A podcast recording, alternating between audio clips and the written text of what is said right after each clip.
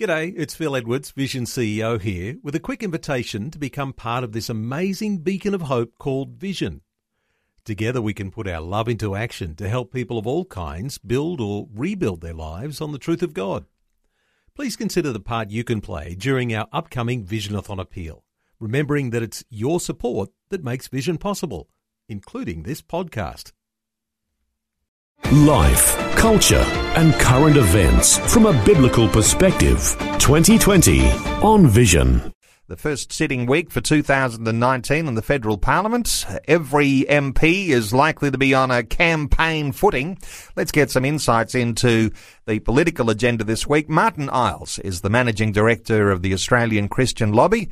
Martyn Iles, a special welcome back to 2020. Thank you, Neil. Always great to be with you.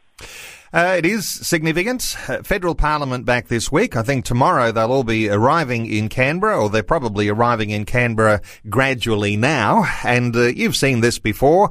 Uh, they're all getting underway, and this one's special though, Martyn, because it's an election year. That's correct. So everybody is trying to set up the optics as best they can, I think, for uh, what lies ahead, Neil. Um, they want to come out of these two sitting weeks looking as good as possible so that they can run a good campaign between now and the budget, which is in the first week of April, which is the next time they'll meet, and the last time they'll meet before the election in May. So the coalition's got a lot of clawing back to do, and they want this. They want to get the Banking Royal Commission out of the way, pretty much, and uh, and get the agenda back onto the economy. I think they'll they'll think that that'll serve their needs well. Uh, we might talk banking in just a few moments because I suspect that what will happen with any legislative change uh, could be uh, a long time in uh, getting that through the parliament. Then, uh, of course, the banks implementing those things and changing culture. But the big one that seems to be looming that everyone's talking about, Martyn, is this uh, Kerryn Phelps Medevac, Medevac vi- bill. the government risks losing a vote on the floor of the parliament this week. It's very significant. Well, yes, it is, and that's the other feature of the parliament right now. And the reason the government, I think, is pulled its strings to make sure there's only three sitting weeks before the election because they don't have control of the parliament. So all sorts of weird things could happen. They don't have a majority in either house, so it makes it very hard for them to control the legislative agenda. And Kerryn Phelps is one person who's put forward a bill that is gaining a lot of support. It's got support of Labor and the Greens and a number of those on the crossbench looking like it could pass. It's already passed the Senate uh, and now it's deadlocked in the lower house, 74 in favour, 74 against, with only one vote in it, and that's the vote of uh, Cathy McGowan, the independent from Indi. And however she votes will, at this stage, although there's some rumours that Labor might support some amendments that might get complicated, but at this stage it would mean that she could bring down the government. Um, if that passes the lower house and becomes law, uh, that would be a snap election because um, the government uh, would lose on a major plank of its policy agenda. Now, I think that um, Scott Morrison wouldn't mind too much if he had to fight a snap election on border control because uh, I think that the conventional wisdom is that the coalition would win uh, on that issue at any rate. Um, but, you know, just to comment on the bill, it, it, I, I, agree with those who say it's a huge problem because uh, it essentially would mean that two, the sign off and the say so of two doctors could bring any refugee from Manus or Nauru or any asylum seeker to Australia uh, pretty much straight away. Uh, people say, well, what's wrong with that? Well, I was actually in a refugee meet, uh, a refugee event uh, where a very influential uh, Australian uh, in this field, um, who has tremendous power, said, look, the truth is we want to get this bill through because we have two doctors lined up to sign off on the transfer of every single uh, asylum seeker on Manus and Nauru tomorrow. Uh, and so it's a political device to undo border protection policies, uh, which I disagree with because what people don't know is that um, the people on Nauru and Manus have never been without options. They've always been able to resettle either in the United States of America or in Nauru or PNG or go to their home country, or there's usually been a third way as well. Cambodia for a time, we've heard things about Malaysian solutions, There's usually been a third country in the mix. They've always had options. Um, and they've never been, they're not treated badly. They're actually not even in detention. The whole kids behind razor wire and stuff like that you see in the media is very misleading. They're all living in community. Uh, they are often running businesses, especially on Nauru, or working, and they're getting educated at schools, and occasionally they're approved to go on holidays uh, to places like Fiji. Uh, and all this kind of thing. I mean, it's, they're living in houses with everybody else and living normal lives in these safe communities. Uh, and there's a lot of support, serv- a lot of support services available, including priority medical care, which is far better than the locals receive. So, um, you know, there's no humanitarian crisis that says we need to get these 1,000 people to Australia tomorrow. Uh, and it is a ruse by those who want to make government look stupid uh, and don't support border control at all. So that's a really significant one. And uh, it remains to be seen where it goes. But I do think Scott Morrison, part of him, wouldn't mind an election on that because he, he thinks he would win.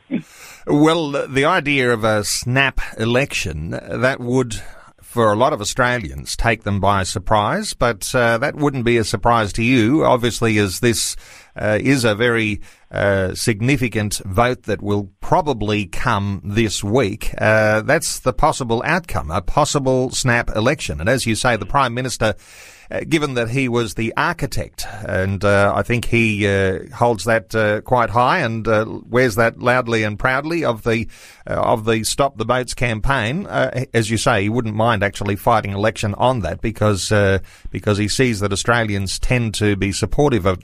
Let's talk another one of those very controversial things that could be debated this week in the federal parliament, and that of course is the Schools Freedoms Bill. That's likely to come back because that was put on hold late last year too, Martyn. Yeah, that's right. So they escaped without that passing at the end of last year by the skin of their teeth, and they only pulled it off by pulling all kinds of procedural shenanigans. Uh, I was up at the Parliament at the time, and it was quite absurd. They certainly weren't getting any work done. They were just pulling tricks to try and stop this vote coming on. Both sides were pushing and pulling tricks. So it's a, it's a waste of Parliament's time, and I think this week will be very similar uh, to just carry on trying to stop these things and not actually get substantial things done. And that's what's going to happen yet again. Uh, look, I'm not sure how hard they'll push the school freedoms bill. They just did have an inquiry, and we presented that last week, and just made the point that if that school freedoms bill was to, well, anti-school freedoms bill was to pass uh, the Senate and then the lower house, you, you would end up with a lot of litigation against Christian schools.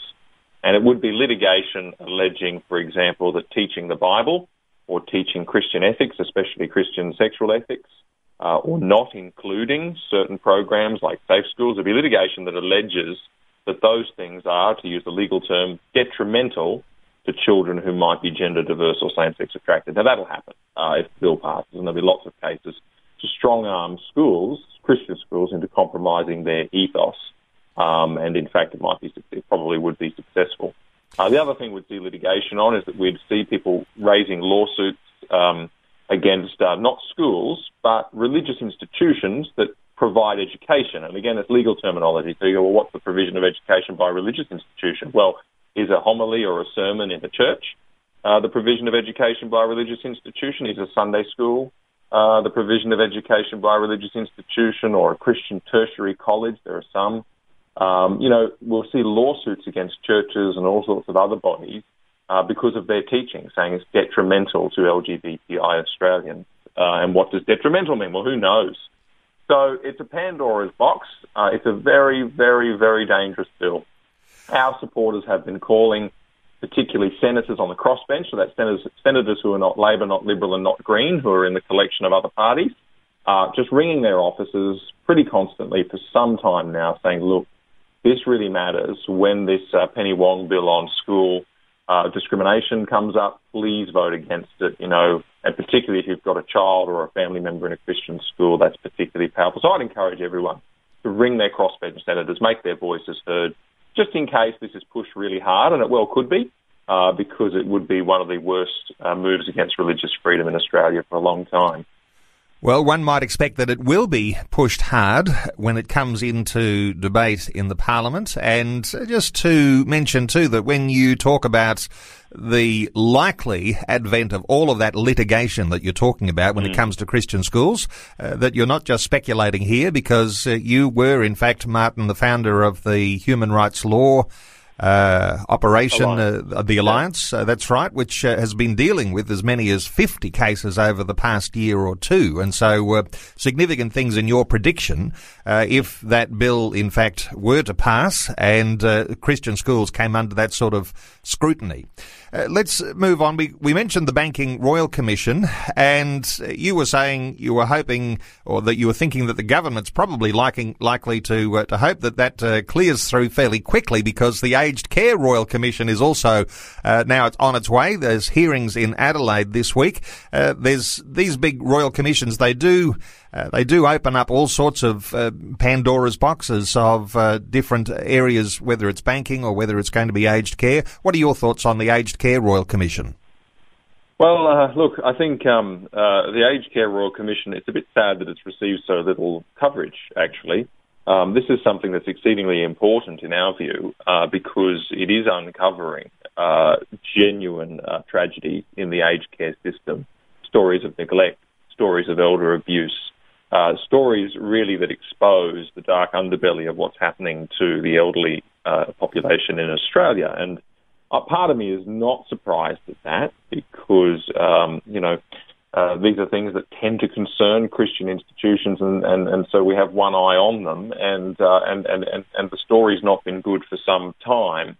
Um, and so the Royal Commission is exceedingly important from that point of view. I really think that you can measure a society, the the uh, morality of a society by how it treats uh, its elderly and vulnerable. You know, the widow and the orphan principle, I call it, from James 1, uh, how we treat them. And it's sad to me that it's received no media, very little media attention. Um, and I think it's one of the things Scott Morrison has done, which is really, really worthwhile. It's excellent. It's good for the government. But the reason, perhaps, I'm trying to think, why would it not have received media attention? Uh, why is there so little concern about uh, what's going on? Well, firstly, it's probably not upon us yet, but also I wonder whether people know that this is probably the strongest argument against euthanasia that we could get in the political world. One of the biggest concerns about euthanasia laws is that there is pressure on the elderly essentially to use them, or the elderly feel, you know, in Oregon, I think it was some 70 odd percent of those who uh, opted to go for euthanasia and die, they reported being a burden to family and friends as a key influencing factor behind why they did it.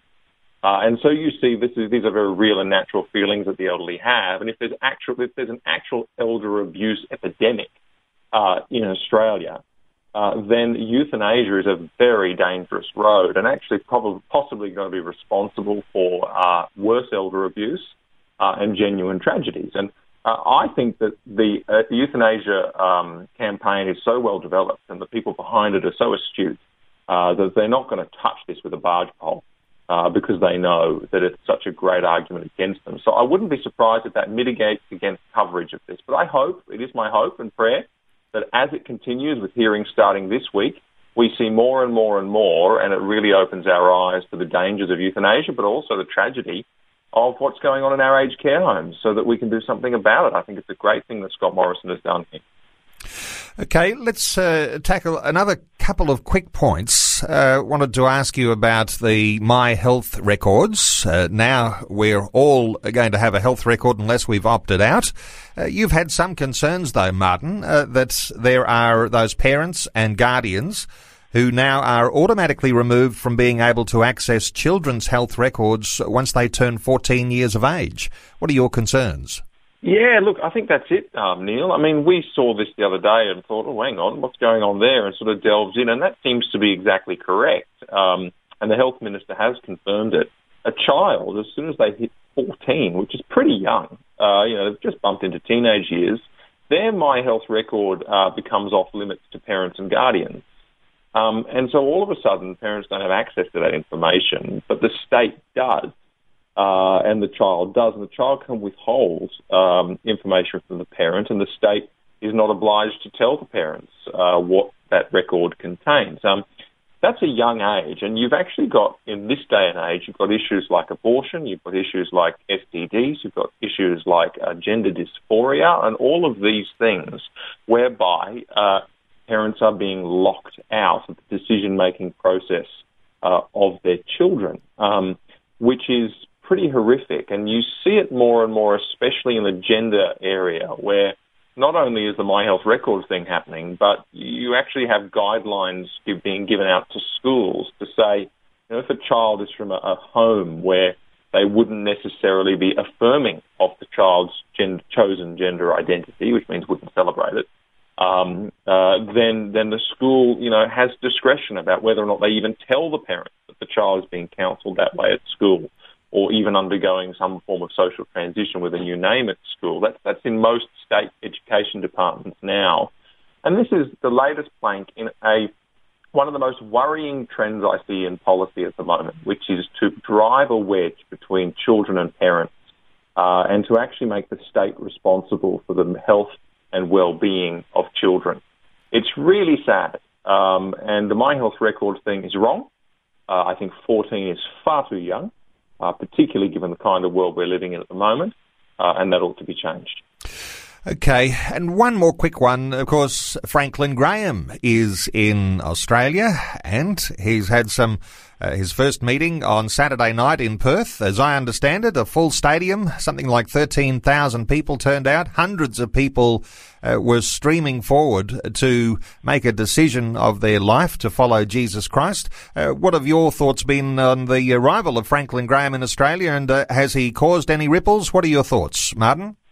Oh, look, I think it's fantastic. Um, I'm absolutely in favour of what's going on. Of course I am. I mean, we lobby at the top end in the politics and the policy, and we try and change people's minds. I tell you what, God is the best mind and heart changer of all. So uh, I think if uh, you know there's there's revival and conversion, uh, that does the job for us. yeah. so it makes our job a lot easier. I still am a great believer that um, there's no ultimate hope in politics. Uh, but politics is important to a society and in God's eyes, but there's no ultimate hope in it. And we should always be concerned first and foremost about souls about changed hearts, about changed lives, about eternal destinies. And that's what Franklin Graham is concerned about. And I'm not too bothered about the controversies around him because I say if he's here and he's preaching the gospel and he's teaching the truth, you know, God bless him. And uh, I hope to get along to one of his tour evenings. And I understand that Perth was an amazing opening night for that tour. So I think uh, we should all join together in prayer for what is going on through the Graham tour and trust that many are converted. And no doubt there'll be some press conferences and uh, there may be controversial issues raised. Sometimes people in a left leaning media have concerns about uh, things that he's supported, people that he supports, policies that he supports, uh, like being uh, pro-marriage between a man and a woman, having a biblical uh, worldview uh, doesn't always go down, creates all sorts of controversy. but in Perth, I know that he's been meeting with various identities, and as I understand it, even met with Margaret Court. That's right, yes, and he's got around and he uh, he put up on his Franklin Graham International Facebook to say, "Here's this Margaret Court who I met with, and she's taken a strong stand for biblical truth." And wonderful Australia and all this kind of thing. So the, one of the other great things about Franklin Graham is he's just not afraid uh, to tell the truth, to stand by the truth, and be unashamed of the truth. And I do think we're moving into a time where that's uh, also more important than ever because the push that's coming back upon us is to say, no, no, scrap that bit of the truth, say that bit of the truth differently, put that bit of truth on the back burner. And, and it's just a push against the truth to put it into the corner. Uh, and one of the things we need to do is actually make that truth public again and stand firm in the public squares. I admire uh, Franklin Graham for that. Of course, it means that you disagree with him from time to time because he's outspoken and firm and he tells the truth. And sometimes you go, "Oh, hang on, no, I actually think of that one differently." Doesn't that should not stop our support for what's going on? You know, because uh, a, a small disagreement over a political matter is nothing when it comes to the cause of the gospel itself. Well, the tour moves on to Darwin next. So, for those listeners in the Northern Territory, Franklin Graham in Darwin on the 13th. That's this Wednesday night at the Darwin Convention Centre. And for other tour dates as they come up uh, later in the week in Melbourne, and then uh, early next week in Brisbane, and then on to Adelaide, Sydney, uh, you could go to the Graham Tour org website and you'll be able to get those dates and venues uh, as to what is happening with the Franklin Graham tour. Uh, Martyn Iles, always enjoy your commentary. Thank you so much for taking some time to share your thoughts and your heart with us today. Let me point people to the Australian Christian Lobby website, acl.org.au. ACL stands for Australian Christian Lobby, acl.org.au. Martyn Iles, the Managing Director of the Australian Christian Lobby. Thanks for being with us once again today on 2020.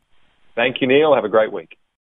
Before you go, thanks for listening. There's lots more great audio on demand, or you can listen to us live at visionradio.org.au. And remember, Vision is listener supported. Your donation, large or small, will help us continue connecting faith to life for hundreds of thousands of people across Australia and around the world. Learn more or donate today at visionradio.org.au.